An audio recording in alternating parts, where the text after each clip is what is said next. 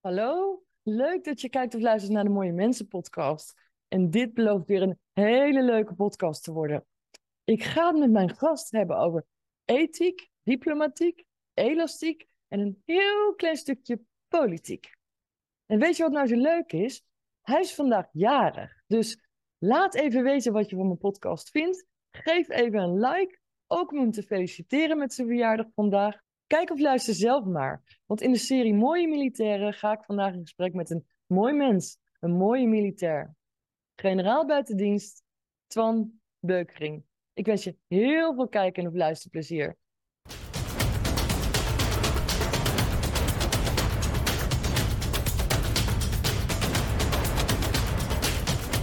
Dag jarige, van harte gefeliciteerd met jouw verjaardag. Hey, wat attent, Kiki. Dankjewel. Leuk. Ja, mooi. Nou, uh, even voor de kijkers en luisteraars. Ik heb een, uh, vandaag een man te gast.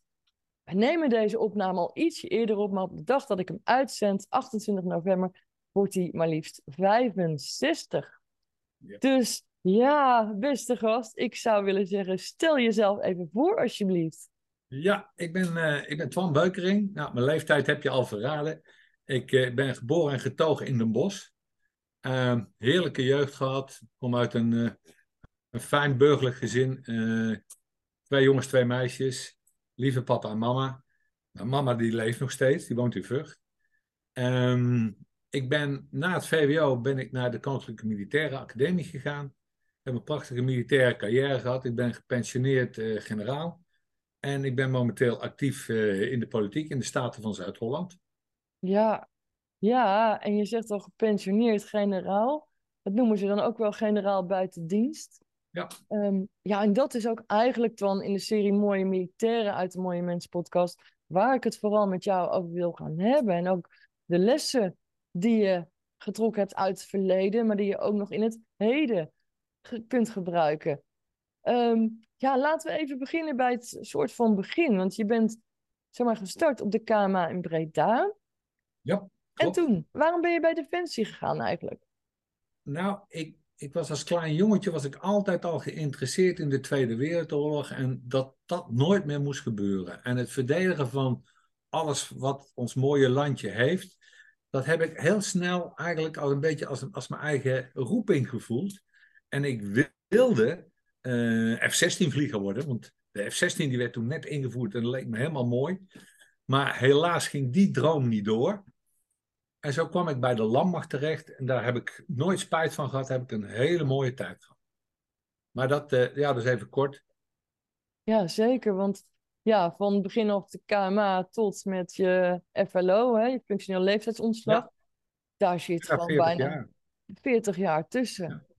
Ja. Um, en in die 40 jaar, wat, wat heb je zoal gedaan? Wat heb je aan missies gedraaid? Ja, nou, heel kort hè. Dus ik, heb, ik was van de logistiek.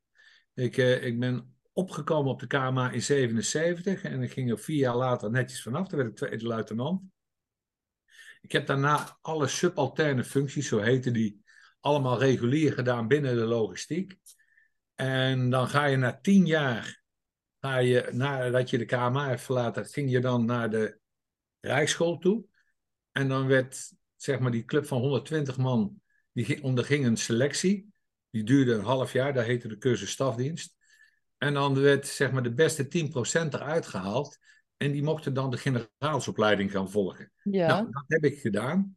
En toen was ik 31 en toen mocht ik die opleiding gaan doen. Ja, en dan krijg je een hele andere carrière. Dan ga je dus naar het algemeen management toe. Kom je in een management development programma. Dan uh, daar betaal je ook een prijs voor hoor. Ik ben, uh, ik ben twaalf keer verhuisd voor, uh, uh, voor Defensie. Dat, dat wil wel wat zeggen. Maar altijd wel hele mooie, interessante functies gehad.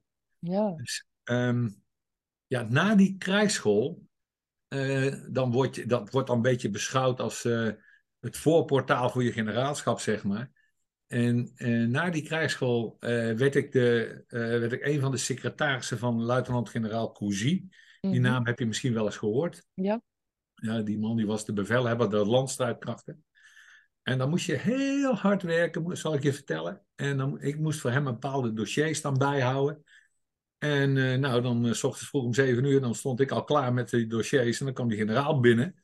En op een gegeven moment zegt hij van, eh, zeg meneer Beukering, hoe is uw Frans? Ik zeg, eh, très bien, mon général. Hij zegt, klinkt goed. Jij mag naar Parijs. Nou, nou, en toen mocht ik, Kiki, de Franse krijgsschool gaan doen. Dus ehm, toen ben ik, omdat je in de top 10 bent geëindigd van de, uh, de krijgsschoolcursisten, Mhm. naar een buitenlandse krijgsschool. Dat was een, zeg maar, een bonus. Nou, dus toen ben ik met mijn toenmalig vriendinnetje, waar ik later mee ben getrouwd en twee zonen heb gekregen, twee mooie zonen. Mhm. Eh, toen zijn we naar Parijs gegaan en heb ik de opleiding gedaan. En na de opleiding kwam ik weer terug in Nederland en toen werd ik bataljonscommandant. Mhm. De mensen die Defensie een beetje volgen, die, die weten, bataljonscommandant, dat is een beetje de baan waar het allemaal om draait. Dan ben je een relatief jonge commandant, maar dan zit je nog net niet te hoog. En dan, ik had 880 mannen en vrouwen, die, eh, waarmee ik allerlei eh, logistieke operaties heb uitgevoerd. De, op de Balkan, eh, noem ze allemaal maar op. En dat is een hele mooie baan. En die heb ik een paar jaar mogen doen. En dan Mhm. word je gemeten, zo noemen ze dat. Is ook een meetfunctie. En ik heb dat blijkbaar goed gedaan. En toen, toen zei de baas tegen mij, nou Twan, eh, je mag kiezen, wat wil je?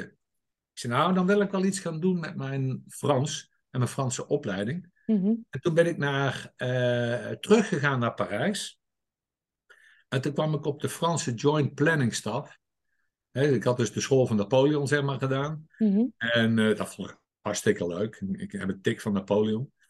En ehm, Wat moet ik me daarbij voorstellen? Een tik van Napoleon. ja, ik spaar allemaal beeldjes van Napoleon. Ik lees boeken over Napoleon. Ja. Kijk, is natuurlijk een topgeneraal geweest. Maar hij, zit ook, hij heeft ook politiek echt wel iets bereikt. Hè? Om, Mhm. om het to say the least. Echt een, een, een fenomeen. Met hele zwarte kanten overigens ook hoor, dat weet ik. Maar, eh, maar hij was wel briljant ook. Dus dat intrigeerde me. En nog steeds tot de dag van vandaag. Mhm. En ehm, nou, toen ben ik teruggegaan naar de Franse planningstaf. En bij die planningstaf, daar, ehm, daar werd ik naar, Frank naar Afrika gestuurd. En dan moest ik eh, oefeningen doen in eh, Senegal, in Gabon, maar dan ook van het begin af aan opzetten in een team. En eh, ja, ik spreek dus vloeiend Frans. En ik heb daar met het Vreemdelingenlegioen parachute gesprongen. Ik heb in de jungle gezeten in Gabon. eh, allemaal stoere eh, eh, kuifje in Afrika avonturen beleefd. Mhm. En eh, nou, daarna, dat heb ik drie jaar gedaan. Dus veel heen en weer gevlogen naar Afrika, oefeningen gedaan, et cetera. Met de Fransen. Kwam ik terug in Nederland en toen, ja, toen werd ik geselecteerd om een heel jong kolonel te worden. Ja. Nou, daar was ik heel blij mee. En eh, toen moest ik een aparte eenheid reorganiseren. Dat was, was de rijwereld. En, eh, dan moet je je voorstellen, er waren 2000 jongetjes en meisjes in dienst. Die zaten te wachten op een militaire rijopleiding. Mhm. En dus die kregen betaald om chauffeur te zijn, maar die hadden geen rijbewijs. Mhm. Nou, ja, dat was natuurlijk onverteerbaar. Dat probleem moest opgelost worden. Ik werd de derde kolonel in één jaar tijd om dat te gaan oplossen. Dat is me wonder boven wonder is me dat gelukt. En eh, vlak voordat ik zo'n beetje op het punt stond om daar weg te gaan. En, ja, de klus was geklaard. De, de wachtrij van die paar duizend soldaten was opgelost. En de eenheid werkte weer goed en noem maar op. Ik had de tien rijscholen samengevoegd tot één. Heel veel bezuinigd. Een middelaag ertussenuit gesneden en noem maar op. Ehm, toen kreeg ik op een gegeven moment een, een heel vreemd telefoontje van de commandant der strijdkrachten. Dat is heel apart. Dat je als kolonel wordt gebeld door de vier sterrengeneraal. Ja. En eh, die zei, eh, Beukering, eh, jij moet even naar eh, buitenlandse zaken toe. Kom eerst even hier langs en dan naar buitenlandse zaken. Mhm. Nou, dat heb ik gedaan. Ik wist god niet wat ik moest doen. En wat bleek, men had mij gevonden om, vanwege mijn Afrika-ervaring dat ik Frans spreek. En toen heb ik zo heel kort, ik zal er niet te veel uitweiden, dat is een geheime operatie hebben we toen gedaan. Toen hebben we mensen geëvacueerd uit Ivoorkust. Ja. En dat gaat allemaal eh, met heet water en stoom onder vuur. Heel, heel vervelend. En, maar dat is helemaal goed gegaan. Iedereen heeft dat overleefd. Is allemaal keurig gegaan. En ik ging weer terug naar mijn, eh, naar mijn rijschooltje. Mhm. En weer baasje spelen in, eh, in Oorschot. En een paar weken later, toen werd ik gebeld, want dat, ja, dat weten de mensen misschien niet meer, maar ehm, Jan-Peter Balkenende, die was toen eh, de, onze premier, Mhm. die opende altijd het eh, politieke jaar met een zeiluitje. Ik weet niet of je dat nog kunt herinneren. Ja, zeker. Ja, en tijdens dat zeiluitje ging Henk Kamp, die was minister van, de, van Defensie, ging even naast mevrouw van Ardenne zitten, die was minister van Ontwikkelingssamenwerking. En eh, die zei, hé hey, Agnes, ken jij een kolonel Burgering?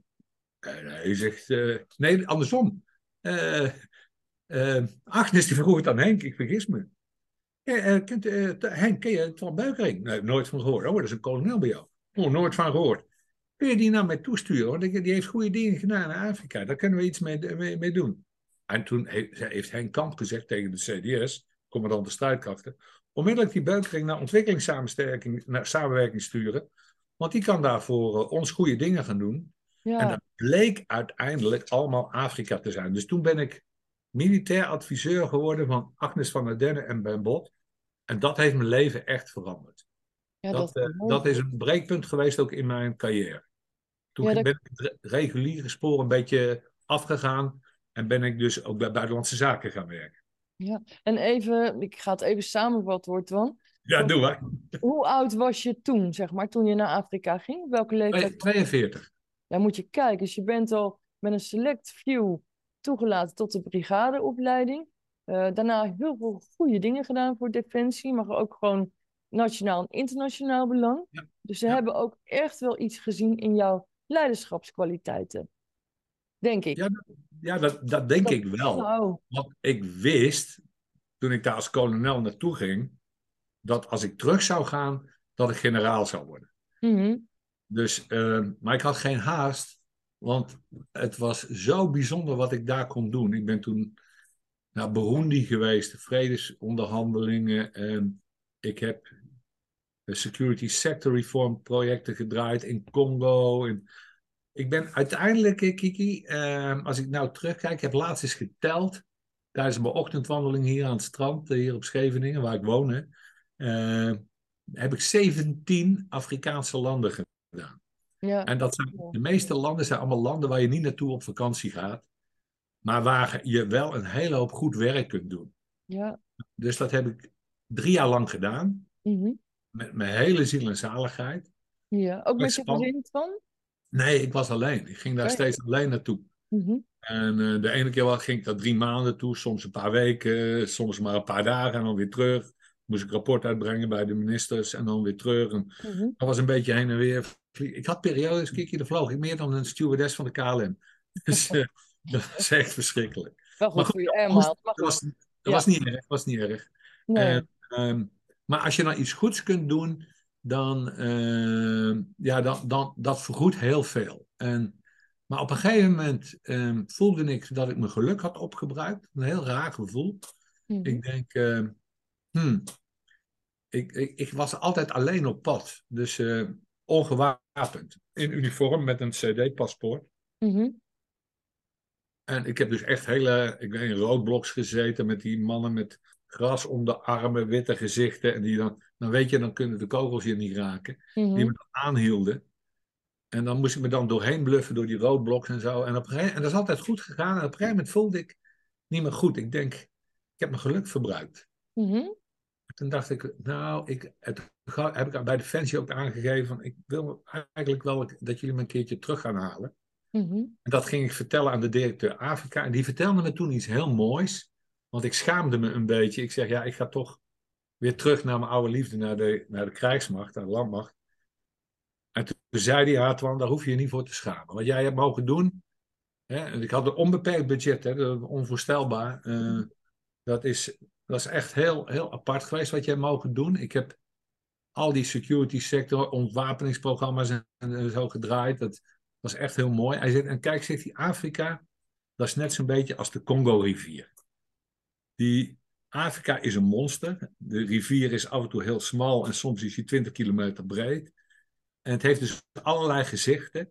En, zegt, en Afrika moet veranderen. Maar die stroom van die rivier, die kunnen we alleen maar veranderen als, als we allemaal een steen komen leggen, zodat langzaam de rivier de goede kant op stroomt. Hij zegt, nou, en jij hebt in, in jouw periode hele mooie grote stenen kunnen le- leggen. Sorry. Hij zegt, en daar, kun je trots op zijn. En dat je nu teruggaat. Nu moeten andere stenen gaan leggen in Afrika. Mooie En- metafoor. Mooi hè, dat vond ik zelf ook. En Dat, eh, die mannen, die, ik denk nog vaak aan hem, die heel intellectuele oud-ambassadeur. eh geweldig mooie man. En, ja, daar heb ik veel van geleerd. En, dus, Ja. en toen ben ik teruggegaan naar de krijgsmacht. En toen ben ik generaal geworden. Ja. Hey, maar Ja. wanneer kwam nou precies dat breekpunt? Want jij zei toen ik naar Afrika ging, kwam dat breekpunt. Ja, ja kijk, weet je, de, bij Defensie begrepen ze niet goed wat ik deed. Eh, de, Omdat? omdat, ja, ik, ik zat in mijn eentje eh, bij Buitenlandse Zaken en Ontwikkelingssamenwerking. Mhm, En dat is heel ongebruikelijk. Toen, ik was de eerste die dat deed. mhm, Dus eh, dat was heel vreemd dat, dat er een kolonel in uniform, notabene, op ambassades rondliep. Hè, die waren niet als attaché, maar als adviseur van de minister. mhm. En, eh, en, en ik, ik praatte met de presidenten van die landen, de premiers, minister van Defensie, en noem maar op. Dus, eh, maar bij Defensie wisten ze niet goed wat ze eraan hadden. En dat, daar, daar hebben we wel eens om kunnen lachen, dat ze dan tegen mij zeiden van, het wordt het niet eens tijd dat je terugkomt naar het centrum van de macht. Dat was het hoofdkwartier van de landmacht. mhm. Ik dacht, joh, je bent gek. Ik zit tussen allerlei ministers en in Nederland rapporteer ik rechtstreeks aan allerlei ministers. Hoeveel meer macht wil je hebben eigenlijk? Ja. Goed, dat, is, eh, dat, dat breekpunt kwam dus eigenlijk doordat ik daar eigenlijk eh, het, het boegbeeld werd van de, de, de nieuwe eh, strategie die ze wilden toepassen. mhm. Die, de Triple D noemden ze dat. Hè? De, ook Canada heeft dat gedaan. Meerdere landen hebben dat gekopieerd. Defense, Development en eh, Diplomacy. De drie D's. Mhm, En ik werkte voor die drie ministers, snap je? mhm. En dat was echt wel een breekpunt. Misschien een lang antwoord, maar misschien kun je er iets mee. Oh, zeker wel. En Oké, oké. sowieso is het, eh, vind ik het al leuk om naar jou te luisteren, want je hebt gewoon nog veel meer te vertellen. Maar ja, ik kan me ook zo voorstellen dat die tijd in Afrika, eh, waarin je ongetwijfeld ook heel veel ellende hebt gezien, Ja. dat het als mens ook heel veel met je doet. Ja, Hoe is dat voor Ja. jou geweest? Ja, ja dat, ik, ik deed ook altijd van die privé eh, eh, do-good projectjes. Hè? Dus een eigen NGO'tje, zeg maar. Mhm, Dus ik verzamelde altijd eh, oude eh, mobieltjes en die bracht ik naar Afrika toe met de opladers. mhm. Daar konden ze daar iets mee. Ja. En eh, ja, ik, ik heb daar zoveel ellende gezien, Kiki, dat een keertje toen ik uit Goma terugkwam via Kinshasa naar Nederland. Ken je dat liedje van Marco Borsato van Wat zou je doen? Ja. Het Ali B.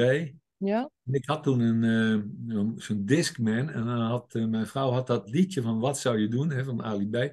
Op, op een cd'tje voor me gebrand. En ik stap aan boord en ik luister naar dat liedje. En toen begon ik te huilen. En ik heb de hele vlucht zitten huilen. En die stewardessen die hebben me echt verwend. En, en echt, eh, die begrepen wel van die meneer heeft iets meegemaakt, dat is niet goed. Mhm, En dat, dat was ook zo. En dat zijn dingen die, die gebeuren nu vandaag de dag ook nog steeds in Afrika. Hè? Die verkrachtingen, die plunderingen, die, die moordpartijen. Ja, we hebben, in Israël hebben we het ook gezien. Het, het is, als je daarbij staat, Kiki, dat, kun je, dat is met geen pen te beschrijven. En dat doet iets met je als mens. En dan kun je wel een hele stoere kolonel zijn, dat was ik toen, hè, maar Ehm, ja, dan, dan, ja dan, ik ben ook gebroken af en toe. Ik, ik, ik, ik kan me herinneren dat ik met een, een legionair, die was op de Franse tv toen ik daar toen woonde. En toen werd in Goma werd dat vluchtelingenkamp opgeruimd met, van, met, de, met de Tutsis erin. mhm, mhm. En dan zie je die man, die loopt dan over de straat en die raapt alleen maar kinderlijkjes op en die legt die achter in een vrachtauto. En dan komt de camera naar hem toe gelopen. En, die, en dan vraagt zo'n Franse journalist, hey, ça va? En die, die legionair die draait zich om. En die kijkt zo recht in die camera naar die journalist. En die begint als een klein kind te huilen. Een vent waar ik twee keer in zou passen. Mhm, En- mhm. Zo'n breekmoment, ja, dat heb ik ook gehad. Dat, ik denk dat dat eigenlijk er ook bij hoort hoor. Maar ja, ik ben er niet trots op. Maar dat, soort dingen. Ik ben daarna wel teruggegaan weer hoor. Ik ben toen niet gestopt. Maar dat doet wel iets met je. Ja. En Nou ja, dan, eh, het zegt ook wel iets over je, over je menselijkheid. Want als het je helemaal niets zou doen, zou in mijn optiek ook niet oké zijn, hè? ja, nee, dat klopt. Daar, daar kun je niet immuun voor blijven. Hmm. Dus ik heb heel veel van die ontwikkelingsprojectjes gedaan voor die mama's. En dat ze voor me gingen zingen als ik kwam en zo. Dat, daar ben ik nog steeds trots op. En, en dat, die steen die ik in de Congo heb gelegd. Nou, daar, ja, er is zelfs een boek over geschreven de- door Zuid-Afrikaners. Ja. eh, eh, over mijn, eh, mijn project eh, Camp Espoir in Burundi. En weet je, dat, dat is ook zo'n les die ik geleerd heb. Succes heeft vele eigenaren. Hè? Mhm, mhm. En dat, dat was een project dat ik heb gedraaid. Dat begon met zes landen en uiteindelijk stond ik alleen. En dat ging over iets wat iedereen zei, dat kan niet. Je kunt niet gewapend integreren. Dat moet je voorstellen. mhm. Verschillende strijdende partijen, er waren Hutus en Tutsis, die wilden allebei niet ontwapenen. En eh, eh, de Tutsis zaten in de bergen. Nee, sorry, de Hutus zaten in de bergen. En die moest ik uit de bergen halen om samen in, eh, met, de, met de Tutsis in een kamp te gaan zitten en daar een ontwapeningsprogramma te gaan draaien. Mhm, Om ze naartoe te halen moesten ze hun wapen inleveren. Dat weigerden ze. mhm. En beide partijen wilden dus niet hun wapen inleveren. Dus nou, wat heb ik uiteindelijk moeten doen? Ze gewoon hun wapen laten houden. En toch die strijders bij elkaar in pelotons en kompieën geformeerd. mhm. En door een kamp geleid. Dat kamp heet Espoir. Dat heb ik zelf gebouwd.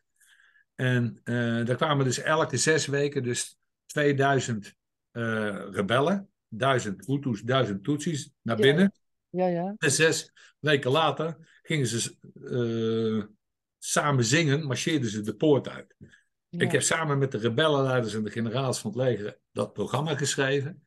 Mhm. En Kiki, je gelooft het niet, er heeft niet één incident plaatsgevonden in- gedurende dat hele proces.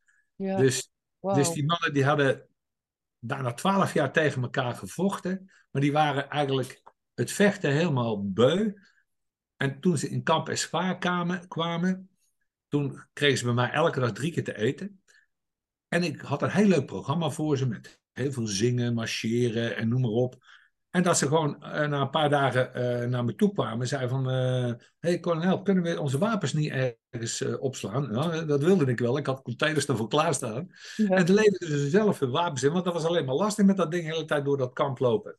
Ja. Dus eh, ja, dat is... dat- en daar, over dat verhaal is een boek geschreven. Kamp Espoir. Kamp Espa. De Espoir, ja. En, is, is het nog te bestellen ergens, eh, Twan, voor de mensen die dat interessant vinden? Waar het... Ik denk het wel. Eh, het, het is eh, een, uitgegeven in Zuid-Afrika. Wally Vrij heeft het geschreven. Ehm, ja, ik heb het zelf nooit gelezen hoor. Ja, ik ken het verhaal. En iedereen die schrijft zo'n boek alsof ze het zelf het, het kamp hebben gemaakt en het proces hebben gedaan. Maar dat is niet waar. En de president en de mensen die het om gaat, die weten dat, dat ik dat was. En daar Ja. gaat het om. Maar dat proces is wel een heel mooi proces geweest. Ja. Alleen ja, Burundi, ja, dat is ook het is een van de armste landen ter wereld. Kun je je niet voorstellen. En ja, daar, daar moeten we met z'n allen, en dat wilde mevrouw van Ardenne doen, moeten we niet te gauw weglopen als er iets gebeurt. Je, je moet zo'n veranderingsproces, dan moet je tijd, dan moet je tijd gunnen. Dat kost generaties om die wonden te laten helen, snap je? Ja. En- Het, het vraagt niet alleen leiderschap, maar ook een enorme hoeveelheid aan diplomatie. Ja. Hè, Ja. om, om 2000 man zo. elke, elke zes weken, hè? Ja. gedurende een paar jaar hebben we dat Ja. gedaan. Ja, en op een gegeven moment zei ze, ja, het is niet meer nodig, want we zijn al vrienden, we vechten niet meer. En toen wist ik van, yes, nou gaan we goed. Nou gaan Ja. we goed. Klinkt ook, en dat vind ik altijd mooi om te zien bij militairen, gewoon als onwijs trots. En dat mag je ook zijn. Ja, dat, ja, dit is zo een van die dingen dat ik denk van, ja, dat, Ja. eh, dat is zo'n steen die ik heb mogen leggen, snap je, in de Ja. rivier. Het is alleen, vind ik zelf altijd zo jammer dat die processen zo lang duren. Ja, en weet je wat, het ook, wat Ja. ook heel jammer is? Nou, Ehm, wij zijn allemaal voorbijgangers. En ehm, je, je moet allemaal hopen dat je opvolgers ook weer met dezelfde intensiteit en motivatie weer doorgaan. Ja. En ehm, En in de politiek, dan zie je van, ja, is de planningshorizon maar een paar jaar, want als er nieuwe verkiezingen komen, weer uh, een andere koers. Mhm. En dat kan niet, hè. Je moet, je moet daar echt, daar moet je decennia in investeren voordat dat gaat renderen. En uh, ja, ik heb alleen maar de randvoorwaarden kunnen creëren. Ja, goed, is toch een steen in ieder geval gelegd van, of een kei. Ja, ja, ja, ja, vond ik mooi. Ja. Ja. Maar Ja. toen, want toen kwam je terug in Nederland en dat lijkt me dan ook wel een, ja, een, een soort aardschok, dat je in Ja. Nederland bleef. Ja, joh, dat was echt eh, ongelooflijk. Toen werd ik baasje van shared service centers. Ik kreeg negen shared service centers die, die ik moest gaan reorganiseren en op bezuinigen. Mhm, Moet je je voorstellen, Kiki, ik had toen ik begon, zeg maar, 4.500 mannen en vrouwen. mhm. En dat moest ik binnen twee jaar saneren naar 3.500. Dus ik moest er duizend ontslaan. Ja. Ja, dus, ja, dat zijn dingen, daar, daar heb ik echt ook gewoon onder geleden, zal ik je vertellen hoor. Dat, hè, dat, Dat uiteindelijk heb ik het zonder gedwongen ontslagen voor elkaar gekregen. Mhm, Maar dat is me, daarom ben ik ook zo grijs geworden. Dat is, ja, dat was echt heel vervelend. En de bezuinigingen op defensie, als ik dat dan bij, bij Buitenlandse Zaken wel eens moest uitleggen, die begrepen dat gewoon niet. Die- Als, je, als, je, als je bezuinigt bij ontwikkelingssamenwerking of bij eh BZ, dan, dan kun je minder we- geld weggeven. Maar bij defensie moest ik een heel apparaat slopen, snap je? Ja, ja. Daar werd een arm en een been afgehakt. En ja, dat is een. eh, ja, daar, eh, ja, ja, d- dat is wel goed gegaan. Omdat ik het Mhm. zonder gedwongen ontslagen heb kunnen doen. Maar toen, toen, toen ik op een gegeven moment eh, daar wegkwam, na vier jaar, was ik echt wel blij hoor. Want dat was echt, dat was uh, tropentijd, zeg maar. Hier Nou, in Nederland. Dat geloof ik, want je bent sowieso een bruggenbouwer, maar je weet gewoon als je mensen ja, moet ontslaan of als mensen weg moeten, dat er persoonlijk leed aan te pas komt. Ja, en dan zijn dat- het ook nog eens collega's. Ja, exact. exact. En Ja, Nou, dat zeg je helemaal goed. En, en dat is een les, Kiki, die ik heb geleerd bij Defensie. Het gaat altijd om de mensen. Laat je niks wijsmaken. Het gaat om de mensen. In de politiek, in het bedrijf, eh, maar ook eh, bij, eh, in, een, in een krijgsmacht. Kijk maar, waarom is Israël zo goed? Omdat het om die, men- die mensen die vechten voor hun bestaan, snap je? ja, ja. Het gaat om de mensen. Die hoef je niet te motiveren, die willen wel. En ehm, ja, ik heb dat geleerd van een legionair, een kolonel. Daar was iedereen bang van. Dat was in mijn opleiding. Hè. Eh, dat was echt een beest hoor, die vent. Ja? Ik, ik, ik zie hem zo voor me. Oh, verschrikkelijk. En ik zit op een gegeven moment in het vliegtuig. We gingen springen. Zit ik naast hem. En niemand durfde met hem te praten. En ik zeg, nou, ik denk, eh, deze, deze kaaskorp die durft. De beuk is iemand die bang is voor niemand. Hè? Dus ik denk, eh, dikke toeter, ik... eh, ja want ik- hoe was jouw bijnaam nou vroeger? Wat zei je nou dus de beuk, de Antoine Le Petit. In Frankrijk was ik Antoine Le Petit. Maar, Oh ja. Sorry, ga verder. ik. Dus ik zit naast die, naast die, die bulldog, zeg maar. En ik zeg, hey, kolonel, u bent eh, legionair, hè? Ja, oh ja, c'est vrai. Ik zeg, ja. Ik zeg, wat is er nou zo bijzonder aan het legioen? Hij kijkt me aan. Hij zit die luisterbuikering. Er zijn maar drie dingen belangrijk in het legioen. Premièrement, c'est l'homme. Deuxièmement, c'est l'homme. Troisièmement, c'est l'homme. Dus eerste plaats de mens, tweede plaats de mens, derde plaats de mens. Mhm. Het gaat om de mensen. Als die willen vechten, werken voor je, heb je, goed- heb je het goed gedaan. Als dat niet zo is, heb je het niet goed gedaan. Klinkt dan toch niet zo als een bulldog als iemand dat zo uitspreekt? Nou, ja, we- toch wel, maar hij deed het. Hij was hard en rechtvaardig. Hè? Mhm. Dus ik, ik, ik, heb, ik, ja, ik was niet bang van, want ik had het goed geweten. Maar ja, ik bedoel, het legioen kun je niet vergelijken met ons leger. Hè? In het legioen slaan ze die mannen nog gewoon. Hè? Mhm. Kijk, Ja. dat, dat, dat, dat is niet mooi hoor. Dat is, dat is echt ook af en toe kadaverdiscipline en zo. En gelukkig hebben wij dat allemaal niet in het Nederlands leger. Nee. Wij, wij, moeten, wij motiveren mensen en eh, nou, ze mogen ook om mij lachen. Hè? Dus eh, op een karaokeavond van het bataljon, dan ga ik ook als eerste die niet kan zingen, een liedje staan te zingen, snap je? Daarna durft iedereen.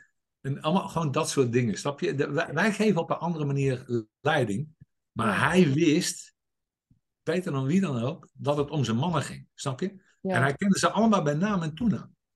Dat, dat is hij had er 1200 toen en eh, hij zegt, Hij zei, Beukering, er zat ook een Nederlander bij, hoor.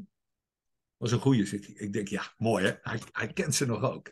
Leuk. Wist ik dat, ook van, dat moet ik ook hebben. Hè. Ik moet ook altijd mijn mannen kennen. En dat is belangrijk. Dat is belangrijk. Ja, want als je nu zeg maar aan jouw mannen hè, van, van vroeger eh, zou vragen van, joh, eh, kun jij eh, Beukering nog herinneren? Wat denk je dat ze dan zouden zeggen? Ja, ik, ik, in alle bescheidenheid denk ik wel dat ze me kunnen herinneren. Ehm, ik ben altijd wel, eh, ik ben heel dominant en luidruchtig aanwezig. Hè? Zeker in dienst.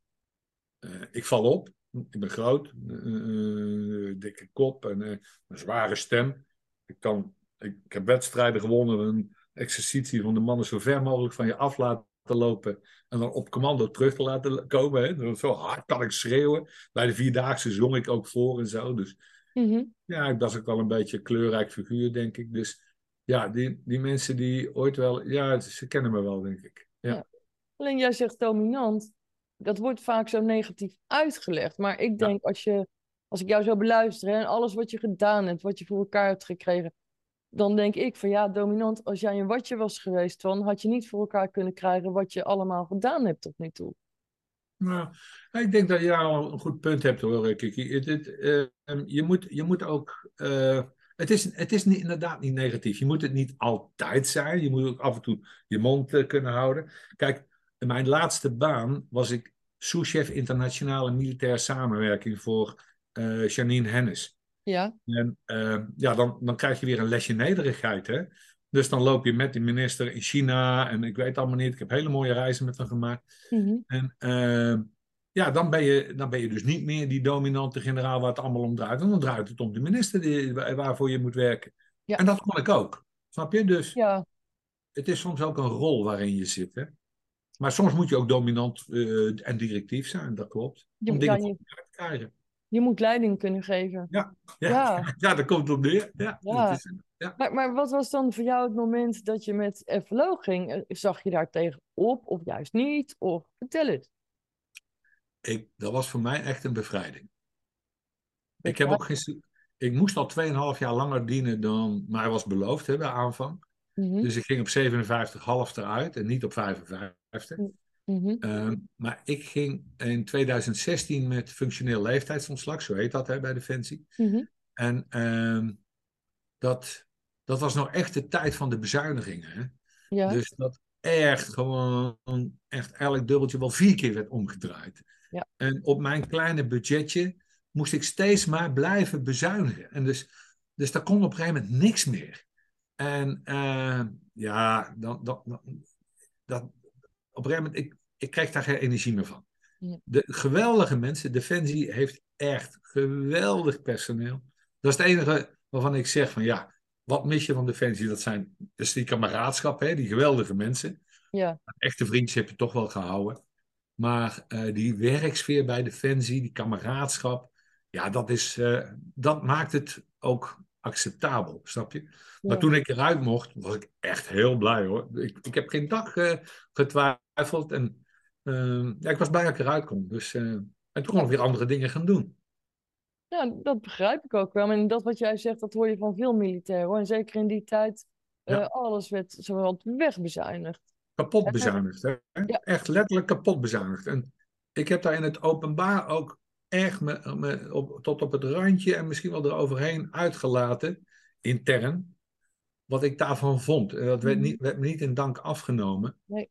Maar ik heb de secretaris-generaal echt in het openbaar, eh, in het openbaar daarbij bedoel ik wel in een defensiesetting, Mhm. echt verteld wat ik vond van herschikkingen, herprioriteringen, ombuigingen en, en noem maar op. Dat waren allemaal eufemismen voor ordinaire bezuinigingen. Mhm. En ehm, ja, die bezuinigingen die gingen altijd ten koste ook van de mensen. Ja. En je ziet nu bij Defensie, betaalt Defensie daar de prijs voor. Wij hebben geweldige jongens en meisjes heel vroeg laten lopen, omdat we geen geld meer hadden voor hun salaris, snap je? Ja. ja en nou zouden we ze goud willen geven om terug te komen. Die komen niet meer terug. Maar ook Nee. bezuinigd op materieel, ja, op alles. Ja. Ik denk zelf ook wel, hoe mooie organisatie ik Defensie ook vind. En ook een goed werk geven voor mensen. Zeker. eh, dat ze daar ook wel een beetje van terug zijn gekomen. van al die Absoluut. bezuinigingen. Ja, Ja. Maar eh, vertrouwen, dat eh, komt te voet en gaat te paard. Hè? Je kunt, ik kan jou maar één keer bedonderen. Hè? Ik kan je ook maar één keer onterecht ontslaan. Hè? Daarna Ja. kom je nooit meer bij me terug. Nee, En eh, eh, dat is dus ook gebeurd. En eh, dat is heel erg hoor. Dat is heel Ja. erg. ja, Ja. zeker. En, en kijk, het bedrijfsleven vaart er wel bij. In die zin dat er heel veel Ja. mooie militaire bedrijfsleven zijn ingegaan. Maar het, het is natuurlijk wel ja, verdrietig, droevig. Ja, Ja. vind ik. Ja. Ja. Ja, vind ik ook hoor. En ehm, soms zijn we daar niet altijd echt zuiver ook naar elkaar geweest. We hebben, op een gegeven moment werd het een spelletje om eh, te bezuinigen bij een ander en niet bij jezelf. Hmm. Mhm. en, dan, en dan was het hogere doel je eigen krijgsmachtdeel bevoordelen of zo of iets. Nou, en daar werd ik echt een beetje vervelend van. Want ik, wat, op een gegeven moment, ik had een paarse functie, hè, zo noemen we dat. Mhm. Ik zat dus boven de landmacht, luchtmacht, marine en marechaussee. Mhm. Hè, dan noemen ze dat paars. Dus ik moest bij iedereen bezuinigen. En dus net zo goed bij de landmacht als bij de luchtmacht, de marine of de marechaussee. Maar dat deed niet iedereen. Dus, en dan kreeg je scheve ogen en zo. En ja, dan mochten marinemensen wel gratis op een kazerne slapen. Maar hè, als ze in, in, in het Caribisch gebied zaten.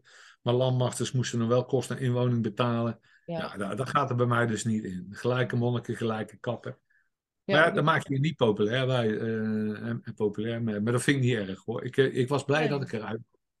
Ja, ik geloof. Maar zoiets gaat ook knagen aan je integriteit, lijkt mij. Ja, en weet je wat ik altijd zei, eh, Kiki? Dat is ook zoiets wat ik geleerd heb. Ethiek is geen elastiek. Nee. En, en d- d- daar moeten mensen maar eens over nadenken. Het is geen elastiek. Op een gegeven moment, ja, eh, ken je de film nog? Hè? Toen de, mijn jongetjes klein waren, keek ik dan de, de, de Lion King of zo wel eens. Hè? Ja, ja. En dan, dan op een gegeven moment, dan, dan komt eh, Simba, die komt terug. En die is dan groot en sterk geworden. En dan eh, die moordenaar van zijn vader, Scar, Ja. die confronteert hij dan met zijn leugens. Mhm. En dan zegt hij, groot geworden Simba, en dan zegt hij, zeg de waarheid. En dan sluit die Scar zo om hem heen en zegt hij, de waarheid? Iedereen heeft zijn eigen waarheid. Mhm. Mhm. Ja, ik denk, dit is het hè. Dit is het. Het is geen elastiek. De waarheid is de waarheid. En als we gaan bezuinigen op, you name it, dan geldt dat voor iedereen. Ja. En dan kun je dan niet iemand met dezelfde kleur van jouw uniform bevoordelen. Dat kan niet. Nou, Nee. is het wel zo, even inhaakt op wat jij zegt, ehm, over, over dat elastiek en ethiek.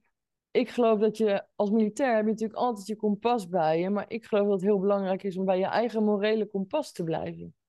Ja, absoluut. Ik heb daar vlak voordat ik wegging bij die shared service centers, want dat ging over heel veel geld. Dan heb ik een, eh, een, een workshop verplicht gesteld, eens in de twee maanden. En die heette Moral Compass. Mhm, Het ethisch besluitvormingsmodel. mhm, En eh, die was verplicht voor al mijn leidinggevenden. mhm. Ik zeg, jongens, iedereen heeft te maken met dilemma's. Wie ontsla je, wie, wie neem je aan, wie krijgt een waardering en ga ze maar door. En dan moet je met je eigen morele kompas, moet je daarop varen. Ik, had zelf mijn morele kompas was altijd van, als ik iets deed, als ik iemand moest ontslaan, dan moet ik, ik zei altijd, als ik het mijn moeder van 92 kan uitleggen, dan klopt het. Als ik het mijn moeder niet kan uitleggen, dan is er iets niet goed. Nee. Dan, dan, dan moet ik die beslissing misschien toch een keertje herzien, snap je? Ja, Dus ja, en dat, dat missen we ook wel eens in de politiek. Hè? Jongens, kom op, hè. dit moeten we kunnen uitleggen. Ja. En ook aan, straks aan onze kinderen en kleinkinderen. En het is niet alleen maar nu, snap je? nee, klopt. Maar over het nu gesproken, over het heden. Ik hoop wel dat jij samen met je moeder deze podcast gaat kijken. Want of Dat zou leuk zijn. Ja, maar wat jij zojuist over haar hebt verteld is wel heel mooi, Twan. Oh, maar ik hou ook zielsveel van mijn moeder. Ik heb een hele lieve moeder. Ja, 90, ze eh, net een jaar geweest, 93 geworden. ja, kijk. Echt, eh, dus het is allemaal moeizaam. En iedereen wil oud worden, maar oud zijn is lastig hoor, Kiki. Maar eh, we houden allemaal heel veel van. We proberen zoveel mogelijk bij dat te zijn. Ehm, Ja. dus, eh, maar ze is nog steeds mijn morele kompas hoor. En ze probeert. en Ze, ik, ik hou het voor mezelf ook. Ik moet dat kunnen uitleggen.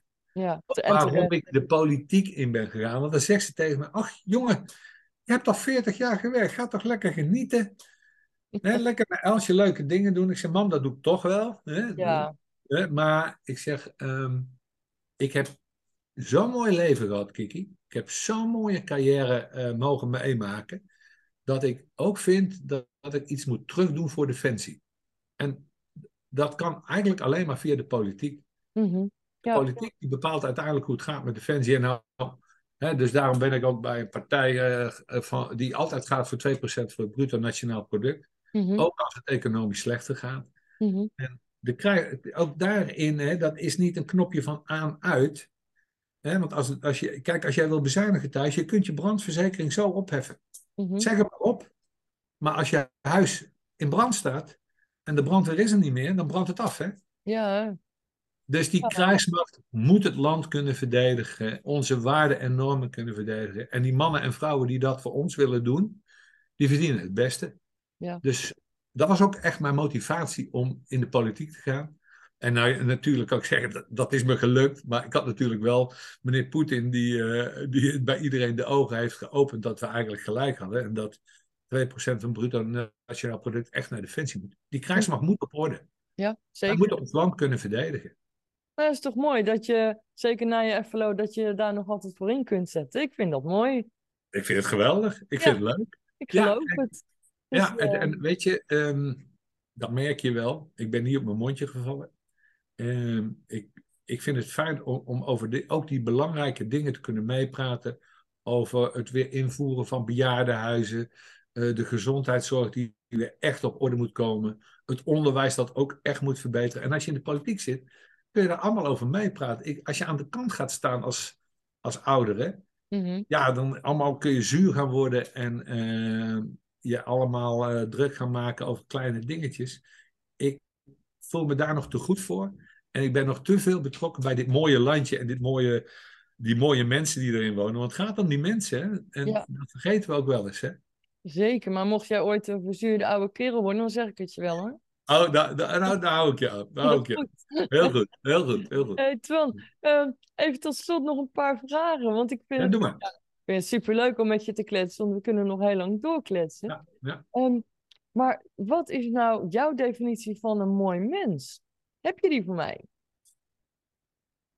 Nou, weet je, mooie mensen, die hebben wij heel veel. En eh, als je, mooie mensen zijn voor mij eigenlijk mensen die zich gewoon naar mij toe ook gewoon eh, houden aan de drie hele simpele regeltjes. En eh, die regeltjes die heb ik met heel veel mensen gemaakt, tot en met de ministers aan toe. Hè? Dus eh, heel simpel. Al mijn soldaten die wisten dat. Hè? De regels van de beuk. Regel 1. We werken op basis van wederzijds respect en vertrouwen. Dus Mhm. respecteer elkaar, vertrouw elkaar. Als je daar, dat is heel belangrijk. Regel 2 is ieder het zijne. Jij doet jouw ding en ik doe mijn ding. Hè? Hou je eraan. Dus ga- niet verwarren, niet mijn werk gaan lopen doen. Ik doe jouw werk ook niet. Hè, jij kunt veel beter podcasts maken dan ik. Dus jij moet vaak podcasts maken. En laat mij maar in de provinciale staat eh, dingetjes doen. Hè? Dus, eh, en dan de derde belangrijke regel voor een mooi mens is... ehm goede dingen die over iemand, die zeg je tegen anderen. Mhm, En foute dingen, die zeg je tegen elkaar. mhm. Dus als er iets is, ga je naar elkaar toe, kijk elkaar in de ogen en zeg: hé, hey, dat vind ik niet aardig. Hè? eh, of daar en daarom niet. Of, maar dat roddelen en zo, dat, is niet, dat past niet bij een mooi mens. Dus als je je aan die drie simpele regeltjes houdt, denk ik dat je een heel, heel mooi mens hebt. Ja, dank je. En ik denk dat je dan ook heel ver komt. Ik, ik heb gemerkt, hè, Kiki, dat je. ehm, maar daar, ik neem ook afscheid van mensen die dat niet doen. Hè? Terecht. Je, gewoon, dat is heel simpel, dat wisten ze ook gewoon. Als je, als je het gewoon eh fopt en hij betrapt je erop, dan neem je af, neemt hij afscheid van je. En dat heb ik ook echt gedaan, hè? letterlijk. En, en gewoon mensen eh, op non-actief gezet, naar huis gestuurd. Ik zeg, je, je liegt. Ja. Onterecht ziek thuis blijven, liegen. Dat is net als vreemd gaan. Dat zijn voor mij onvergetelijke, onvergetelijke mentaliteitsfouten. Kijk, fouten maken doet iedereen. Ik ook. Mhm. En dat is niet erg. Dan zeg je sorry en dan ga je weer door. Kras op je ziel, eh, kras over je gezicht, dat is niet erg. Dan geneest het alweer. Maar er is één fout die je nooit mag maken en dat is een mentaliteitsfout. Mhm. Dat is ja zeggen en nee doen. Ja. Dat mag niet. En ik zei ook altijd tegen mijn soldaten: het gaat om jou en je discipline. Het gaat om jou dat je de goede dingen doet, ook als ik niet kijk. Als het donker is en het regent s'nachts en zo, dat je dan toch de goede dingen doet. Dat is discipline en dat zijn mijn tijgers die dat doen. En gelukkig 99,999% deed dat hoor. Dus, uh, maar ja, dat, uh, soms moet je er wel eens afscheid nemen. En dan zeg je, dat zijn geen mooie mensen. Nee, maar als mensen je alleen maar verdrietig maken, ja, inderdaad, dan moet je gewoon loslaten. Klaar ermee. Ja, daar ben ik heel simpel in hoor. Ja. Ja. ja. ja. maar, maar mooi gesproken. Ja. Uh, Twan. Met het hart hoor. Ja, dat weet ik. Ja, maar dat waardeer ik ook ontzettend. Oké. Okay. tot, la tot slot, heb jij nog een laatste boodschap voor mijn kijkers of luisteraars? Ja, dat klinkt een beetje uh, verheven, maar kijk, het gaat om de mensen. Hè. Die, dat, dat klinkt uit de podcast wel door, denk ik. Hè. Mm -hmm. Maar het gaat ook over ethische besluitvorming in, in, in alles. In wat je doet. Dus hè, van die ethiek is geen elastiek. En wat wij vergeten, Kiki, en dat zou ik heel graag willen meegeven als boodschap, hè, van um, het gaat om, om ethische besluitvorming. Hè, dus dat, wat ik zei, dat je het kunt uitleggen aan je moeder van 92 of zo, maar wat wij vaak vergeten bij besluiten die we nemen, hè, want dan zeggen we, ja, dat is democratisch besloten. Ja, maar dat is niet goed genoeg. Mm -hmm. Bij democratisch besluit houd je rekening met, hou je vast, de rechten, belangen en wensen van ook van de minderheden. Mm -hmm. En dat doen heel vaak politici niet. We hebben de meerderheid, dus we doen dat. Nee, maar hoe, hoe zit dat met de rechten, belangen en wensen van de minderheden? Mm -hmm. Kijk nu wat er gebeurt met de dwangwet en noem maar op. Houd, wordt daar echt rekening gehouden met de rechten, belangen en wensen van minderheden? Ik, ik blijf daarop hameren. Dat doe ik ook in de Staten. Vinden Mhm. ze soms heel vervelend. Want ze hebben de meerderheid, hè, de coalitie. Ja. En dan denken ze, ja, we kunnen alles doordrukken. Ik zeg, maar nee, maar, maar nee. Je, er zijn ook mensen die... We leven in een rechtsstaat. Dus je moet die rechten van die minderheden... moet je ook respecteren. Ja. Ook hun belangen en hun wensen. En uiteindelijk de meerderheid beslist. Jazeker.